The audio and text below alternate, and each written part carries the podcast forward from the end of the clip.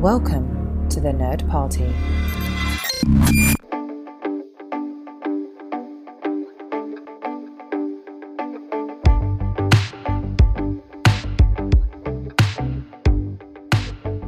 Welcome back to Throwback Paperback. I'm Asia Bonilla, one of the hosts. And I'm Charles Sheeland, the other host. And today we are discussing the second ten chapters of Percy Jackson and the Battle of the Labyrinth by Rick Riordan. For those of you who are new, we're a podcast with the Nerd Party Network that takes a book club approach to reading and rereading young adult literature. Yep, we're best friends, and we wanted to share certain childhood and adolescent books with each other, so we figured we'd share those discussions with anyone else in a podcast for anyone who wants to join. We're starting with books that one of us hasn't read and the other has, and in sixth grade, I read the Percy Jackson series. So our newcomer to the book or series, in this case, is Charles, and he's going to give us a brief summary of our covered chapters. So, in case you didn't read along. I'm almost done with summary duty, but we're getting there. So let's wrap up this book. Our crew gets to Hephaestus' office, or wherever he hangs out, and he asks them to run an errand for him, so he'll tell them how to get to Daedalus' office as well. And he go, they go to check on, on one of Hephaestus' forges. It goes really badly. Grover and Tyson separate from Annabeth and Percy. Percy gets blown into the sky. Everyone thinks he's dead, but actually he's just been on vacation with Calypso. He gets back to camp, and he's figured out how to get through the labyrinth. So he and Annabeth go into the city and collect Rachel Elizabeth Dare and use her as their guide. Once in the labyrinth, the three of them encounter Luke and more obstacles, and they finally get to Daedalus' workshop. There, it's revealed that Daedalus is actually Quintus. Our squad escapes, including Nico this time, and they get into Mount Tam, only to see Kronos resurrected, living in Luke's body. Creepy, creepy, creepy. They hook up with Tyson and Grover and encounter Pan in a cave, who promptly dies, so that's fun. And they get back to camp. There's a huge battle with some of Luke's forces, and then we have our after camp season wrap up and Percy heading back to New York for a very exciting birthday. That was a lot. A lot happens in this one. Normally I could skip a couple chapters. Normally they're like, you know, there's some episodes that we don't really need to mention in the summary, but every single chapter had something really crucial to the plot line. But it was exciting. It was an exciting, like, page turner kind of read. And that was definitely my impression. Similar to last week, that my first impression was that I loved the complexity in this book. We have the memories with Daedalus, and we have Luke, and we have Nico, and we have Percy, and we have the multiple timelines and plot threads that tie together, which made the ending more satisfying, and it definitely made it more of a page-turner than the other books have been, at least in my experience. And I wonder if maybe Riordan was going to make the book a little more complex because readers were getting older. I don't know if that was intentional, but, you know, it's something that Again, I always use Harry Potter, but there I have other examples as well. I just can't think of them when we're recording. But, you know, the Harry Potter books get increasingly more dark as they go on because the readers were getting older. And I wonder if maybe this one with the more complex plot line is because the readers were getting older. Anyway, Asia, what about your impressions? I definitely agree that this has been one of my favorite books to reread so far in the series, and I also think that it's because of a more complex plotline. There was a lot of different stories that finally kind of melded together by the end, so that was really fun to read. And I also did enjoy how the characters started to grow up. We're getting more of a romance coming onto the scene with Annabeth and Percy, so you can just see that the characters are getting older, starting to think more for themselves. So I definitely enjoyed this. And I think I mentioned this in the last episode, this book I definitely didn't remember nearly as much, so I was getting more of that effect of almost reading it for the first time, which for any readers out there, that's the best feeling, is not knowing what's happening next. So I definitely enjoyed this a lot. Yeah, I, I'm excited to read the books that I've picked, but I'm excited for you to get the new reader feeling, because I've been able to enjoy it for sure while reading this series. So let's get into it. We can start with Annabeth. You know, we mentioned romance, always Annabeth. We get the fact that she's a brainchild, like all of Athena's kids, because Athena herself was a brainchild. Which, okay, I you know, I just thought it was a little strange, but I get it. Well, I thought it was interesting because, you know, for a lot of the other demigods, their godparent is the male in the relationship. So, you know, obviously they impregnated the mortal woman. So it makes sense, like, okay, they were born like a normal baby, but for children of Athena or Demeter or some of the female goddesses, it is kind of like, so how did they come to be? Like, was the goddess pregnant and then she had the baby and set it down? So I I thought that was a little bit of an interesting explanation. But yeah, it is kind of just, okay, you're a brainchild. But I did like that they at least kind of explained it. Yeah, it was it was it was cute. It was world building. We're all for it, but it was yeah. It was okay. And while we're on Annabeth, she kisses Percy when they're in the forges, when they end up having to separate, and she doesn't know if she's going to see him again, which, wow, what an escalation. Finally. Yeah. And I'm assuming she means kiss it, like he means kissing on the mouth, right? Of course. They would have said if it was a kiss on the cheek. This is a straight kiss, just a peck probably, but a kiss. Of course. Yeah, I was very, very, very excited about that. Yeah, I, f- I, I figured it had to be on the mouth, too, because the previous time she's kissed him on the cheek and it said that. So anyway, yeah, Percy's a little dazed afterwards. And then, you know, we have the forges, and it's a perfect segue for Percy Power because, one, we find out that he doesn't burn immediately because he's made of water. Okay, so am I, but whatever. And then there's a huge explosion, and we get verification that Percy is once again incredibly strong. Yeah, definitely. Like I said, Percy was definitely a book childhood crush I had because he's pretty cool. But after he creates that huge explosion and escapes from the volcano, he ends up on Calypso's prison island, which I just want to say this whole like scene for me was just kind of, it was sad. It was sad in my opinion. Because Calypso's trapped on this island because she supported Atlas, who's also her father, during the first war with the Titans. So this is her punishment, basically. And we also learn when Hephaestus comes that Aphrodite might have landed Percy there to continue to complicate his love life because, you know, Calypso offers Percy this escape, basically. She's like, you can stay here for me forever, stay with me here forever. And we can just live our lives. There's no, you'll never have to fulfill the prophecy. You'll just live in this paradise. But obviously he'd be leaving behind all of his friends and essentially not fulfilling his duty to the gods. So I just thought that was sad. But luckily Hephaestus comes to tell Percy that Annabeth did make it back to him. So he will give them the key to finding Daedalus, which this is, we already know that Percy already knows what it is. And he explains, you know, how Theseus says that the love for a mortal, for a mortal girl, more, oh my God, for mortal Theseus's love for a mortal girl is what made him see things clearly because she could see. And they said specifically because she didn't have a drop of God, God blood in her. And we talked about this a little bit in the last episode because Charles said how he felt it was Annabeth. Because we talked about the idea of like mortality and just because they're half-bloods, she's still, she's not immortal. But I did mention in the last episode because I was like, I assumed when they were talking about it, it was going to be Rachel Elizabeth Dare because how she is an actual mortal. She's just a human being.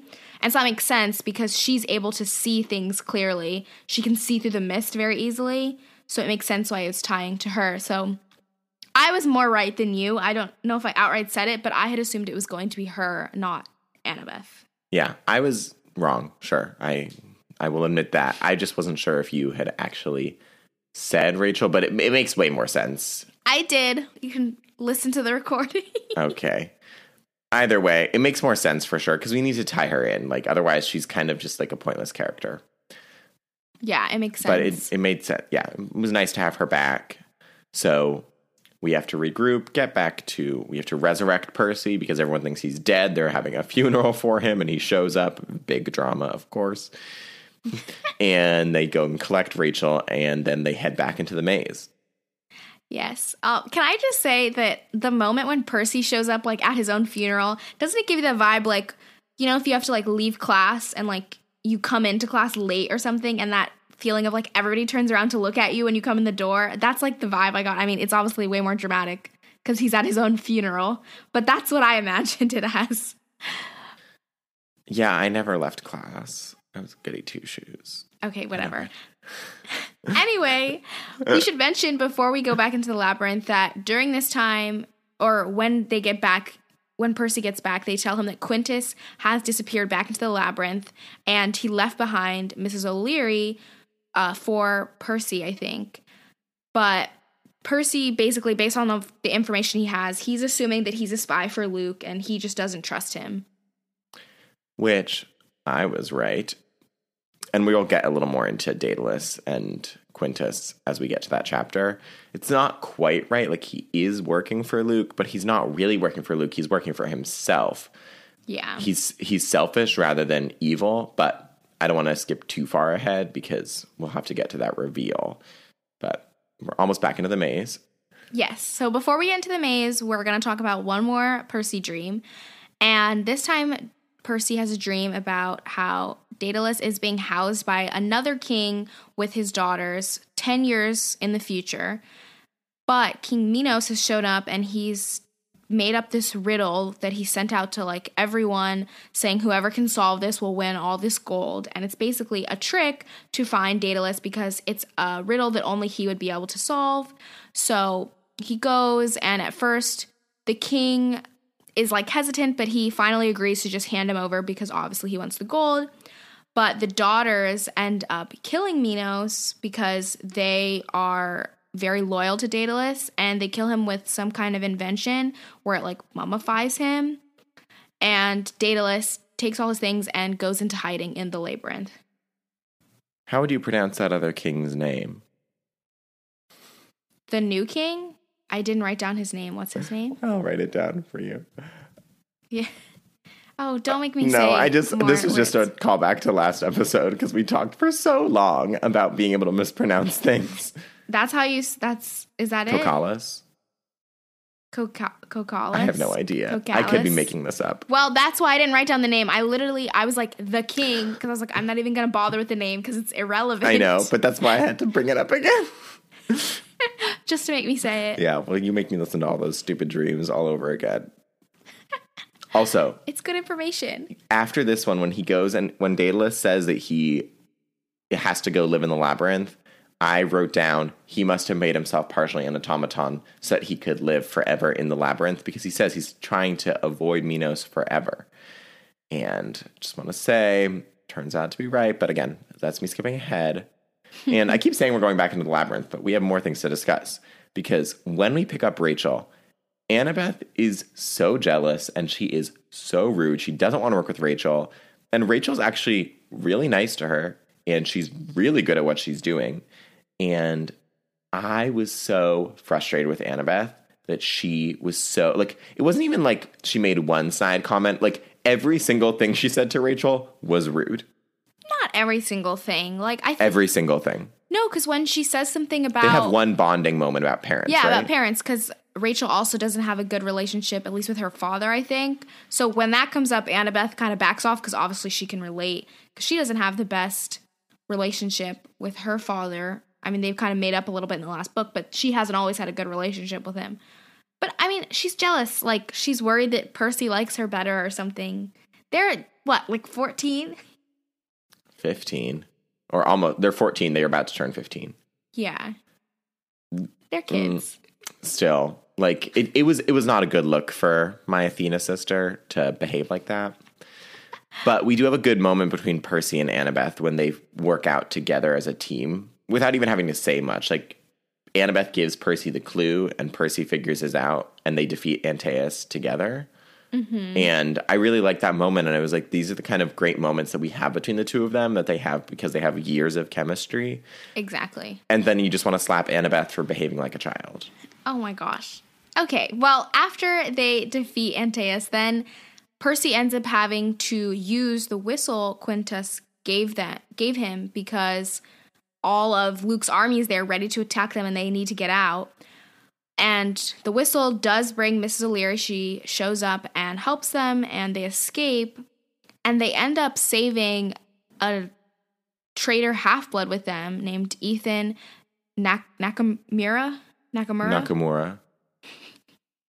That's not even a mythological name. That's a pretty common name.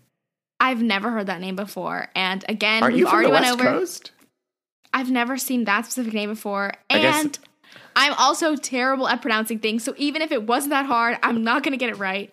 Nakamura, who he was being used for sport in the arena. Percy was supposed to fight him and kill him, but Percy lets him go. And he tells him, you know, when it's time to run, run. And so he escapes with them, but once they're out of immediate danger, he just leaves. And he even says, he makes a comment of like, you shouldn't have spared me, like, which was kind of rude, honestly. They just saved his life, and he's totally ungrateful and just runs away, but okay. Yeah, because Percy totally could have annihilated him. Like, and Ethan was going for the kill, and Percy would have been able to. And Percy was like, I can't do it. I also, I do like that they didn't have, Riordan didn't have Percy kill him, because I do think it's this idea of like, you know, when you're a hero, you don't want to kill people unless it's absolutely necessary, which like, even though Ethan ends up being kind of rude, it's not, he's still like innocent in the sense of like, there's no reason to really kill him, especially when it's other people saying like, you have to kill this person. So I like that because it keeps Percy's integrity. Oh, it would be awful if Percy killed. Also, because he's immortal, he would die and he would just be dead. Like Percy kills monsters left and right, but they're resurrected every few months or years. Yeah. So it's not even like Percy's been doing like murder, murder. Yeah, it's not the same. Yeah. So anyway, then the crew gets to Daedal- Daedalus' workshop, and we find, this is when we find out that Quintus is Daedalus, and this is actually his fifth body, which is why he's named himself Quintus, which means fifth in Latin.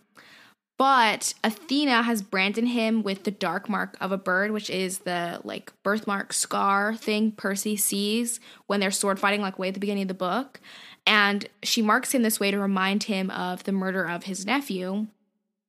And we also find out that Daedalus has already gave Luke the string, and he helped them because he believes Kronos and the Titans are going to inevitably win, and that they will help him continue to stay alive and avoid death, and that they'll finally cast Minos into the pits of Tartarus.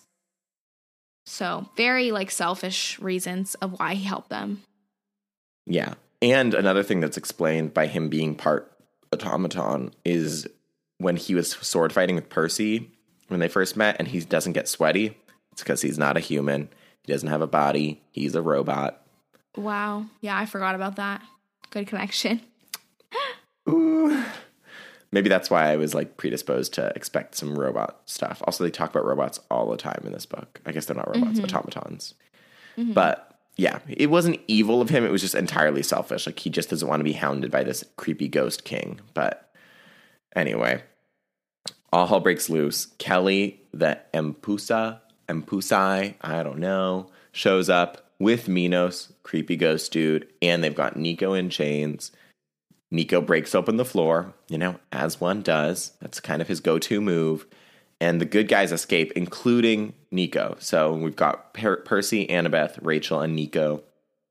They strap on some Daedalus wings, or Icarus wings, maybe, and they get out.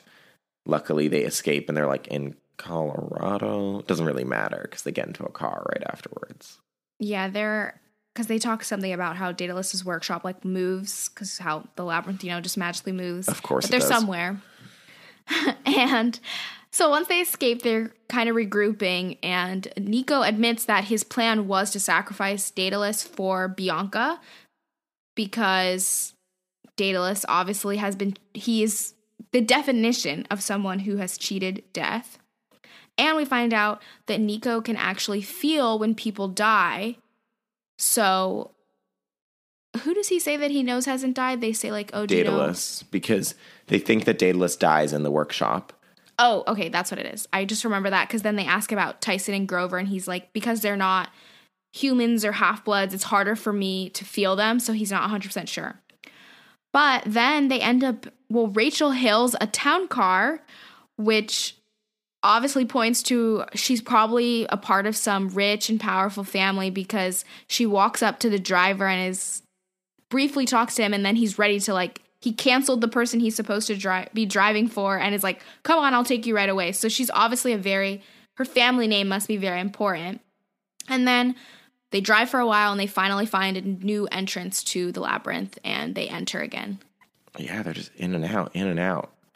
And they get into the labyrinth, and they basically make it to Mount Tam, back in San Francisco.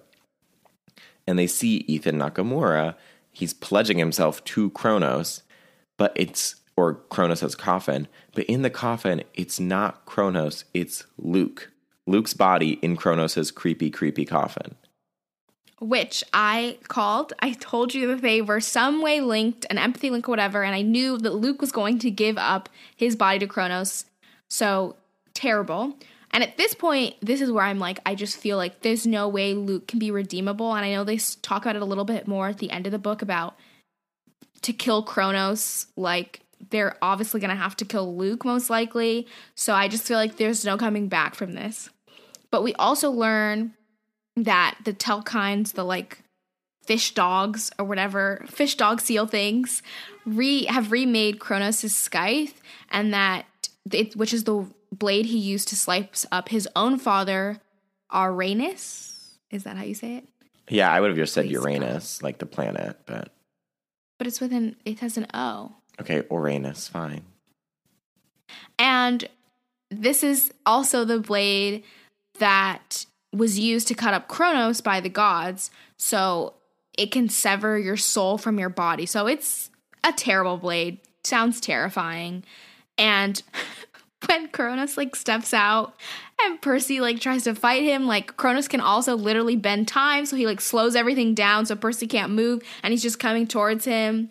And luckily, Rachel and the rest of the crew, like, show up, and Rachel throws her hairbrush at Kronos to, like, stun him for a second, and that... And Percy's just like, we have to run. Like, there's no way we can handle this. Like, he's too powerful. So it's just not going to end well. Like, I, I'm really curious for the next book to find out how they're ultimately going to stop him, because he just seems too, too powerful. Yeah. I wonder if the scythe, because I also think that Luke doesn't deserve redemption because he's evil. But I wonder if, because the scythe has the power to separate body from soul, if somehow they're going to sever Luke's body from Kronos' soul. Maybe. To redeem him. But again, I don't think Luke even deserves that at this point. I know we're supposed to think that, but anyway, that's my theory. So we'll see if that comes back, or if somehow the scythe gets used on Kronos again, because mm-hmm. it is how he got chopped up the first time. But they have to find a more permanent solution than putting him in the recycle um, compost container. Yeah. Tartarus. Because it clearly didn't work. But this is, you know, a big turning point. Like, we've got our big bad resurrected, and we've got our Voldemort back alive. You know, we've got, again, Harry Potter, you just got, a, you've got an analogy for everything. We have our true embodiment of evil back in living form. And one thing I wanted to mention from this is that during his pledge, Ethan says that his godparent is Nemesis, the god of revenge.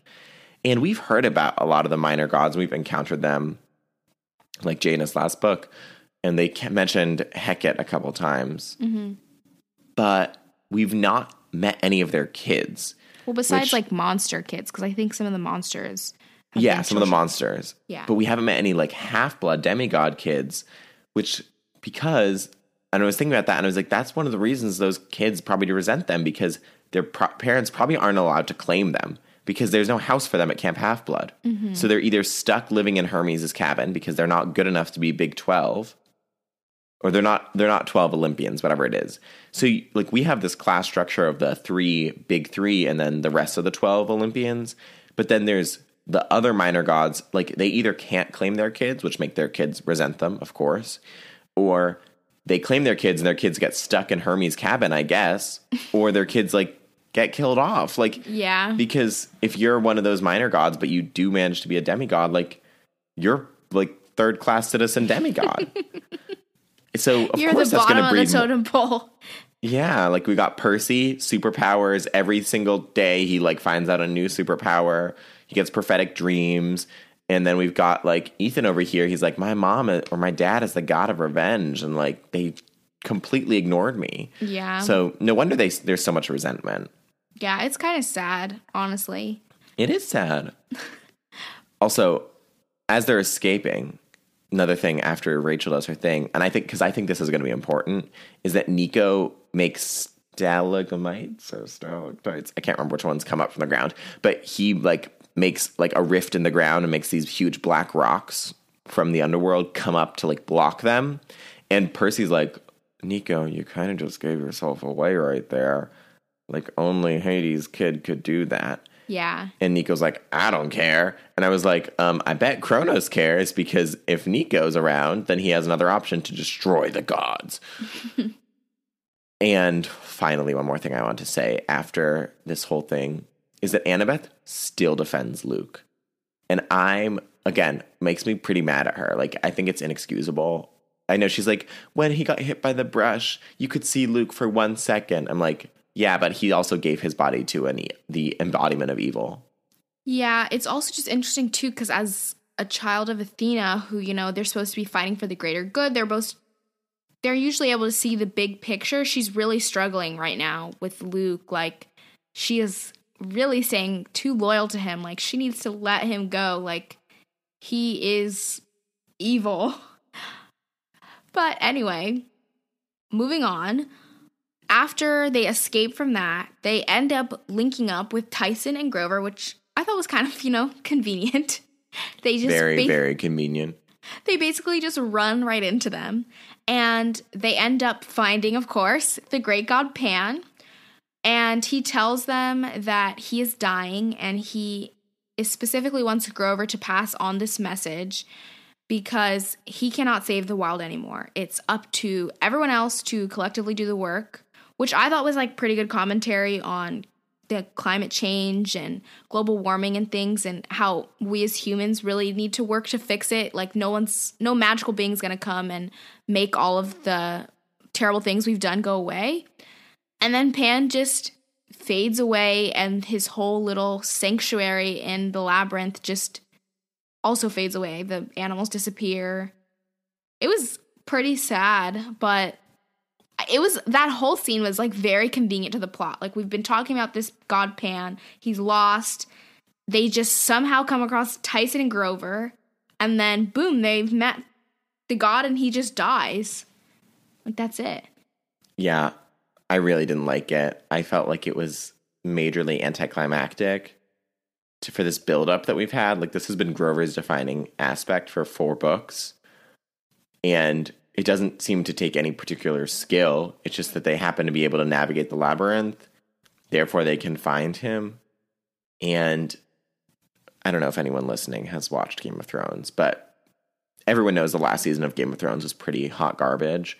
And you get the White Walker battle, episode three of the last season.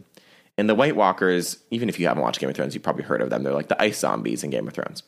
And they... the first scene of the show, it's not about any of the monarchy or the ruling or the backstabbing or any of that. It's these ice zombies mutilating humans. Like, it's like, that's the whole point of the book series, is like, there's this very vicious, like, evil threat that everyone is ignoring because they're all just trying to be king.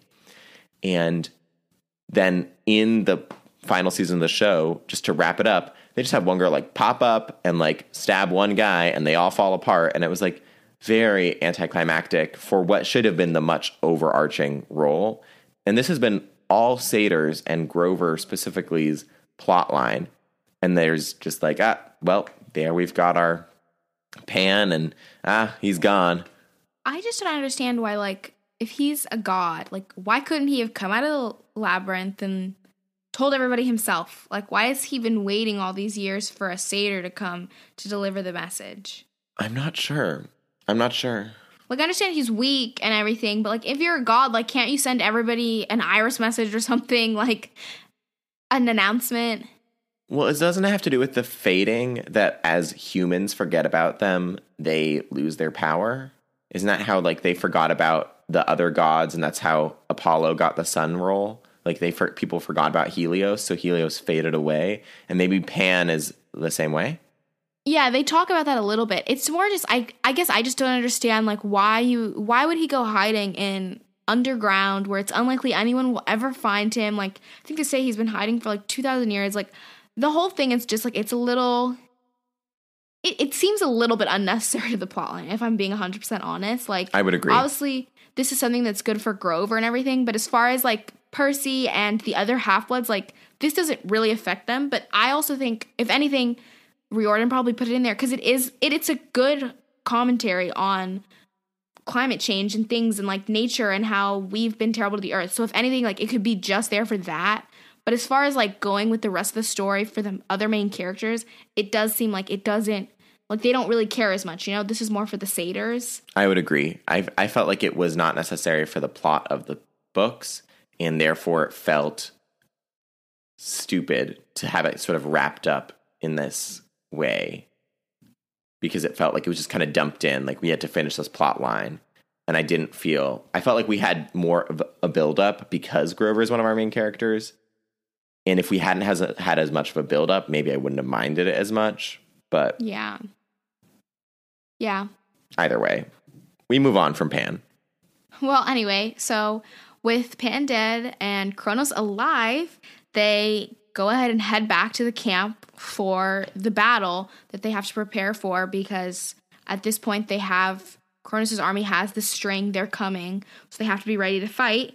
So they drop off Rachel in Manhattan, and the Battle of the Labyrinth, the name of the book, occurs. And it was pretty violent. Like, we haven't gotten, there's some pretty violent descriptions, and, like, the people who get hurt, like, we have some, like, named characters dying, which is new for us. Yeah. But we do get a really tender moment at the beginning of the battle between Chiron and Percy. And I just want to say, like, Chiron's relationship with Percy and Annabeth has really grown over the books, too. Like, he definitely, like, they're his favorite, and, like, he'll, like, pick them up. Like, he'll, he'll they'll just be talking and, like, scoop them up and be like, the three of us have to go talk privately because, like, you know, we're the cool ones. But, you know, before the battle starts, like, Percy, they're all standing by their house. And Percy obviously is, like, by himself because, you know, only one. And Chiron's like, stand with me. Let's talk and think as we contemplate. Like, it was very, it was like a very tender mentor-mentee moment. And, like, you know, wait, Percy, we'll use you in the battle. Don't worry. But I don't know. I just, that was my favorite part of the battle, was the fact that they had this really emotional moment between the two of them before it goes crazy. Yeah, and it was a very violent scene, like the waves of things. But the way the battle ended. Crazy. They just say that Grover basically saves the day because he makes this terrifying sound, which they describe as the sound of pure fear. And in response, all the Titan forces retreat back into the labyrinth, and the battle just ends. I just, I, I did not I like know, this one either. It just, it just seems like he's like, he does like a battle cry, and then everyone just runs away. Like, it just seems, again, like a little random. Like, I just can't imagine seeing this in real life, because I would just be like, why did they run away? Have you seen that video? Have I showed you this video? Okay, this is like the danger of doing a podcast with your best friend and roommate. Like, I'm like, have I showed you this video of the marmot? Like, it's a kind of like a mini bear screaming on a mountainside. I don't think okay, so. Okay, well, for anyone listening, YouTube marmot screaming, and I'll show it to her after this episode. But oh it's just, like, that's exactly what I imagined Grover just... I also, like, it's, like, my frustration reaction. Like, I send it as, like, a GIF all the time. But anyway, like, watch it afterwards, and then you'll know exactly what Charles envisioned as I was reading this book. Like, I envisioned Grover doing the marmot bear scream, and... But it's, like, it's, like, a battle cry. Like, I don't know, I just imagine, like, screaming, and then everyone just runs away. Like, I don't know, it just seemed really random, and... But, you know... They explain it away later. They explain how in the Titan War, Pan, the god of Pan, he yelled, and that's what made everybody run away, and that's why the name of Pan, like, created the word panic or something. They explain it like that. So it, they explain it away. I guess they try to make it make sense, but it did just seem a little... It's just one of those things, convenient. Because he screamed, they just left so that, you know, they camp, so that the camp wouldn't get overwhelmed. Yeah. Well, also because they're kind of in a bind, because we've been told for a couple books how weak the camp is and how understaffed they are. And they've, like, you know, numbers just weren't in their favor. But obviously we couldn't have the camp destroyed at book four. Yeah, because we still have another book. But anyway, moving on, we, during the fight, Daedalus and Missus O'Leary come and join in. And so after it's over, after the battle's over, Daedalus comes over and he... gives Annabeth one of his computers with some of his unfinished ideas, and he announces that he is finally ready to die because he doesn't want to leave the camp vulnerable anymore, and once he dies, the labyrinth will collapse. So Nico releases his soul, and it's like a painless death, I believe, and an earthquake begins as the entire labyrinth is destroyed and it collapses. And Daedalus also officially gives Missus O'Leary to Percy to watch after her, and Briares, the hundred-handed one, goes to work in the forges, which he also showed up, which is how they defeat Campy. He, like, throws a whole bunch of rocks at her. Yeah, they just, just obliterate her. Yeah. Yeah, we're definitely in, like, the wrapping-up territory of the book, where you get, you know, after the big moment, they all get back to camp, and we figure out what everyone's doing for the summer, or the rest of the year. So... yeah. Who else do we have to wrap up? You already talked about the power... yeah, the power of the power of Pan. Power of Pan. Ooh, Pan powers. Hashtag Pan powers. Anyway, with Grover, Silenus. Silenus. Silenus. Silenus. Character in like, Narnia book four, Prince Caspian. Uh, okay, good to know. You're welcome. And the other older satyrs all don't want to believe Grover. They all say that he can't be dead. He's lying. Percy and Annabeth, they all are like, we witnessed it. We all saw him die. And they're like, you're all lying. It can't be true. And that also just reminded me of, like, older people who often don't believe in climate change and don't want to do anything to fix it. And they don't want to take responsibility. Whereas even in the books, Grover, even though the old satyrs, I think, they don't believe him. And because Chiron and Dionysus end up saying that they're not going to exile Grover because the satyrs want to exile him because they think he's lying. Because Dionysus comes in, basically, Grover's saved from being exiled, but they still end up leaving and basically saying, like, we're not doing anything. But Grover's still able to tell some of the younger satyrs, like, younger generation, that do believe him and say, you know, we all have to go out to different parts of the wild and save what we can. So I just thought another good commentary. That's why I think, honestly, that's has to be why this, like, part of the story was even included, because it really has nothing to do with anybody else. Yeah, Riordan's getting in some, he's getting some commentary in. We had our education system. There was, there were a couple other ones in earlier books where I was like, ooh, that's a political, socio-political commentary. But this climate change one, I, I like that. I think that, and I like that you tied in the older satyrs because I didn't think about that. Like, obviously when I saw, like, you must go out and save the wild, I was like, okay, I get what that means. Yeah. But I didn't, but it totally makes sense that the Council of Cloven Elders would be too elder to pay attention and deny it. Whatever, whatever. They've been dissolved, so we don't care. And then we've got my boy Nico. I love Nico. Nico and Clarice are my two favorites now because Annabeth all the, like, being a twat. Dark, evil people, or not anti-heroes. Evil. Yeah, you like them. The complex characters. Yeah, yeah, the underdogs. I do love a complex character. Yep, I love an underdog. Well, my boy Nico, he decides he's going to leave camp because he there's no ha- cabin for him. He doesn't have a place at camp because Hades doesn't have a place at Olympus. And that was really wise of him. Like, much more wise than Annabeth being a little petty and jealous. Nico is being so... he's being very sage about looking at, you know, what is he going to do at camp? He's also already been at, way out of the world. And even though he's like twelve or thirteen... he's like eleven. He's like summoning dark spirits. Okay, even younger. He's like eleven. He's a child, but he's like, you know what? I can summon the dead people, so I don't need you. I, I, I just thought it was very wise of Nico, and I liked that. I didn't feel it didn't feel right for him to, like, just be like, oh, I'm back at camp, yippity-dee.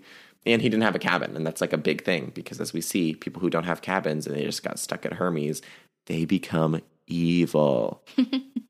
Yep.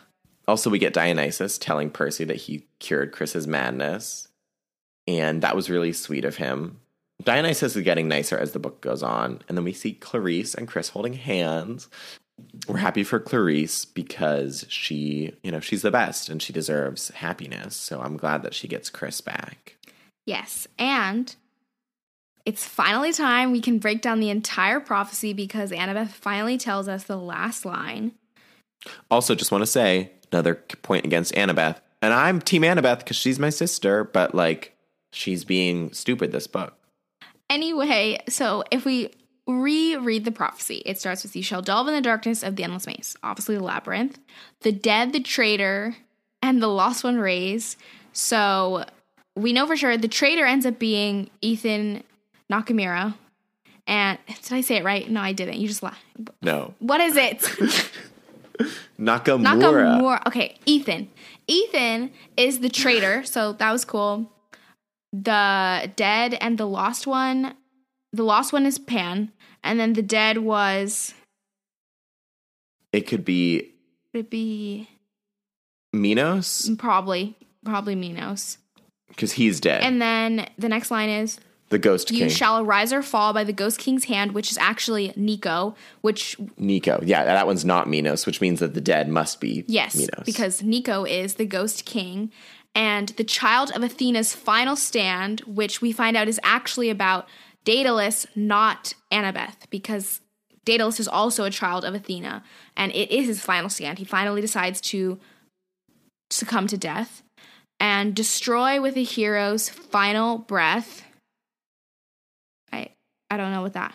I think that could be Ethan because it's his final breath, um, or destroy with a hero. With a hero's final breath. Oh, uh, probably this Ooh. is still connecting to the child. The child of Athena's final stand. Destroy with the hero's final breath. He destroys the labyrinth with his final breath, and he becomes a hero. There we yeah. go. Yeah. And the last Thank line, you. which Annabeth finally reveals, is "and lose a love worse than death," which she probably didn't reveal it because she wasn't sure if it was about Percy or not, and so she obviously doesn't want to lose him, but it's about Luke because Luke doesn't die, and Annabeth does really love Luke, which is clear throughout this because, as Charles has mentioned a lot, she's made a lot of not the wisest excuses. A lot of excuses, not the most wise decisions, and she has very mixed feelings about him. And she does essentially lose Luke because he is Kronos now. He is one with Kronos. So it's a very sad situation, but yeah, Annabeth is obviously just not taking it well. And it is kind of interesting that she didn't reveal it beforehand, but I do think it's because she was worried about who it was going to be about, and she just didn't want anybody to know. Or maybe she suspected that it was going to be about Luke, so she didn't want people to know. Yeah. Yeah, she does say that she's like, she was worried that it was going to be about Percy. And I wonder if, because we have Hera and a couple other people saying Annabeth will have to choose. I wonder if that will still, like, she'll still have to choose in the next book, or whether that was only in reference to the stand, but everyone, including the gods, got the prophecy wrong. I don't know. Maybe I'm overthinking it again. It could be. I think be, I am. I think if it's, if the choice hasn't happened yet, I think her choice is ultimately going to be between Luke and Percy. Like, the idea of... Well, she better choose Percy, or else she's going to get a knife. Like, the idea of choosing... Because she obviously... Like, she has strong feelings for Luke. So, choosing her loyalty to Luke and continuing maybe to try to save him. Not necessarily, like, crossing over to the dark side. But maybe, like, finally letting him go would be choosing Percy fully. Whereas, until she can do that, she can't ultimately choose Percy because she's being drawn in, like, pulled in two different directions. So... That'll be interesting because, yeah, she doesn't really have, like, a very hard decision. Like, there's no hard decision that's made in this book by Annabeth, I don't really think. No. Also, I don't really think, real like, it's choosing between Luke and Percy because guess what? Luke is now Kronos. But it's still, like, when I'm saying choosing Luke, it's the idea She just of, likes Luke because he's pretty. Well, Blondes. It, well, also, like, obviously she looked up to him and blah, blah. We, we know why she likes Luke, but... It would be choosing this idea of she's still going to, she's never going to give up. She's going to continue to try to save him, or is she finally going to be like, there's no saving Luke. He's gone forever. But anyway, so hopefully we'll find that out in the next book. But right after Annabeth reveals that, Hera shows up at the top of Camp Half-Blood Hill or whatever, and she tells them, like, how much she helped them, and we find out that, like, she obviously didn't care about Nico. Like, she only was helping Percy and Annabeth, but she wasn't helping Nico at all, and she didn't care what would happen to him. So a comment Hephaestus made earlier about how why he doesn't like Hera is that she only helps people when it has something to do with, like, she wants to keep her perfect family, which is why, like, she cast Hephaestus, like, off of Olympus, and that's why he, like... Her st- literal son. Her literal son, because he was ugly, so... She was like, he's got fire in his beard, out. So Hera's kind of a little bit like... She's one of those people that she just cares so much about appearances that she doesn't do what's right. She only does what's right when it serves her and benefits her. So. And we know I don't like Hera after last book because I felt like she's a weak god. Like, we got Athena making babies with her brain. We got Aphrodite sending people on trippy vacations. We've got Artemis literally creating a cult of immortal women. And then we've got Hera like, my husband said I can't leave the castle. Ugh. Yeah. Anyway, and we get this great moment because Annabeth even sides with Percy. She calls out Hera. She's like, you only do care about your perfect family. And then Annabeth storms away. And it was like, wait, wait, no, you're supposed to storm away with Percy. Like, she, ugh, I've already said it this episode, but like, her behavior is really frustrating. Her rudeness, because Percy is so dedicated to her. He literally risked his life to travel the country and then held up the weight of the sky for her. And she's like, you know what? She's a redhead. He might like a redhead better than me. Like, oh my God. I was so mad at her. And again, I still think that her defending of Luke is inexcusable. I don't, I know that he, she looked up to him. I know that he was important, but like, he has given himself to the embodiment of evil. Yeah. It's sad. It, it does suck too, because Annabeth and Percy, their relationship kind of ends on a rough patch at the end of the book because they don't really get to discuss anything. Like, Annabeth's going to San Francisco, Percy's going back to New York with his mom, and they don't kind of get to talk, you know, or we're going to go see each other, like nothing. So it was just sad. But when Percy goes home, we do have a new relationship developing because Paul Blowfist, Blowfee, which I, I gotta say, I think it's Blowfist because when Poseidon, spoiler, when Poseidon shows up, he even says, is it blowfish? So I feel like you wouldn't mispronounce blowfee. You'd mispronounce if they said blowfist and they were like, blowfish? You know what I mean? Okay. Yeah, I agree. I mean, I just feel like... Like, it makes sense. You know, because yeah. If somebody said... Blowfist is just ridiculous, but... Whatever. Okay, whatever. Paul, he says that he's going to propose to Percy's mom, which I just also... I kept forgetting what his mom's name was. Sally. Which in the book, then they say her name because they don't say her name that often unless somebody's speaking to her. And so I was like, what's his mom's name? And then they say like Sally. Actually, it's actually the perfect name for his mom because she's like, it's kind of like this like classic wholesome name. And his mom also, I forgot to mention this earlier, but I had in my notes, his mom is such a savage because when Percy comes and Percy and Annabeth like swing by on their way to pick up Rachel or something like that. And Aunt Percy, she's like, I sense something is wrong. And they're all like, no, nothing's wrong. We're totally fine. Because Annabeth's being jealous and stupid. And she's like, mm-hmm, I can tell. Yeah, I really like Sally Jackson. She's also, when it was really funny when Poseidon shows up. And, oh, my God. And she's like, Poseidon. Oh, hi. Like, like she just knows Poseidon, like first name basis. And he's like, hi, Sally. You're beautiful. And she's like. They had a child together. I know, but it was just like, oh, I just. Anyway, I really liked it. But Poseidon shows up to Percy's birthday and he tells him that he's his favorite son. And I was like, oh, I'm emotional. And then he warns that Ty- the Titan Typhoon, who is in the volcano, will probably escape and attack Olympus. So that's some foreshadowing. But it was really, really touching when Poseidon's like, you're my favorite son. I was like, yeah, he is your favorite son. But he's never gotten to go on the vacation to the water palace yet. I, yeah, that was definitely my favorite part of the whole book because Percy finally gets, like, real recognition, especially from his father, who essentially has been absent from his life. Like, I think that's something, especially, like, for kids who don't grow up with one parent, like, it's so, it's just so incredible, I feel like, to get that praise. So I just, I really like that. Also for Poseidon to go out of his way to go see Percy at his home. Like, I really, like, it was a very wholesome moment. So I really like that. But then we have the end of the book where Nico shows up right after Poseidon leaves on Percy's fire escape, which, how did he get up there? So Nico. Nico can also fly. Or teleport or something.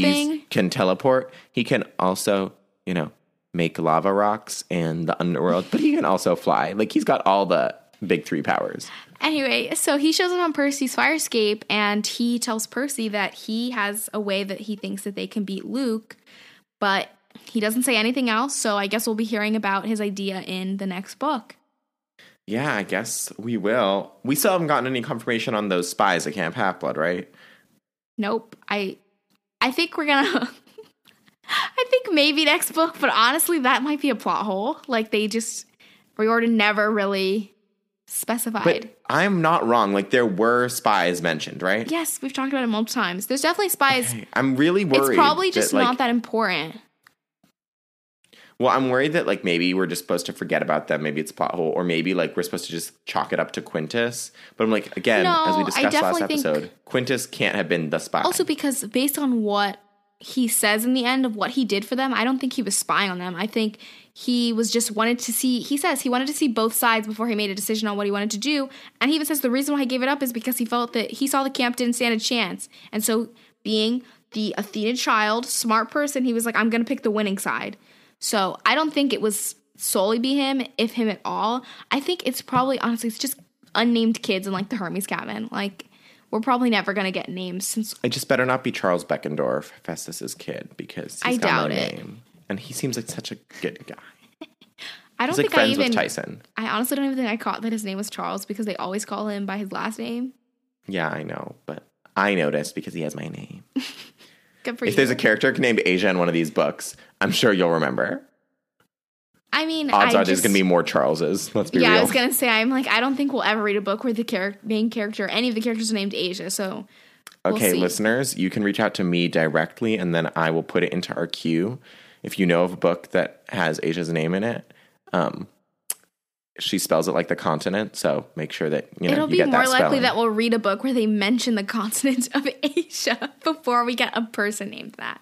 I'm trying to think if our next series we go to Asia, but I don't think we do. Probably I think it's not. Just Europe and the U S and another place, which I'm not going to mention. Speaking of which, I think that we should probably wrap up this episode.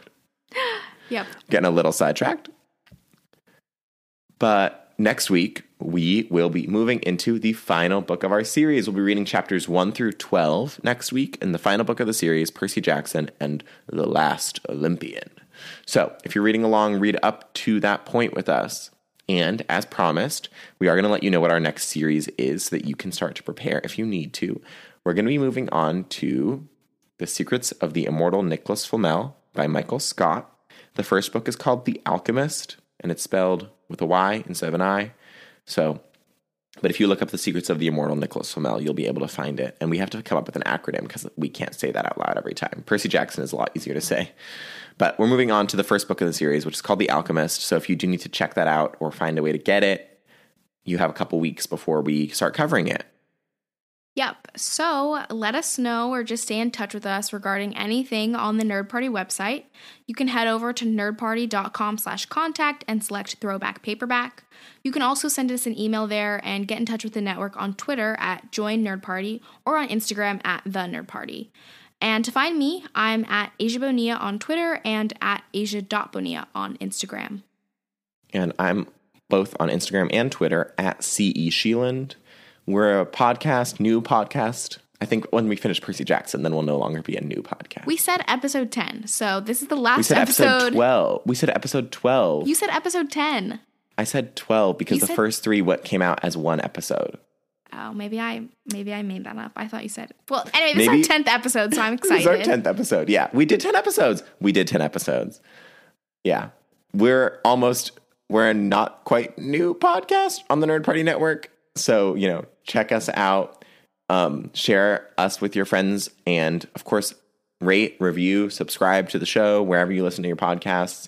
Check out the awesome podcasts on the Nerd Party Network. We have a couple new ones that have just launched recently, so listen to those as well. Yep, and I think that's it. So thanks, everyone. We'll see you next week.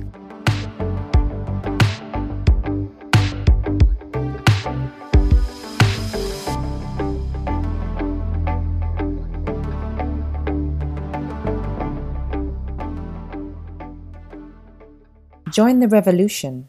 Join the Nerd Party.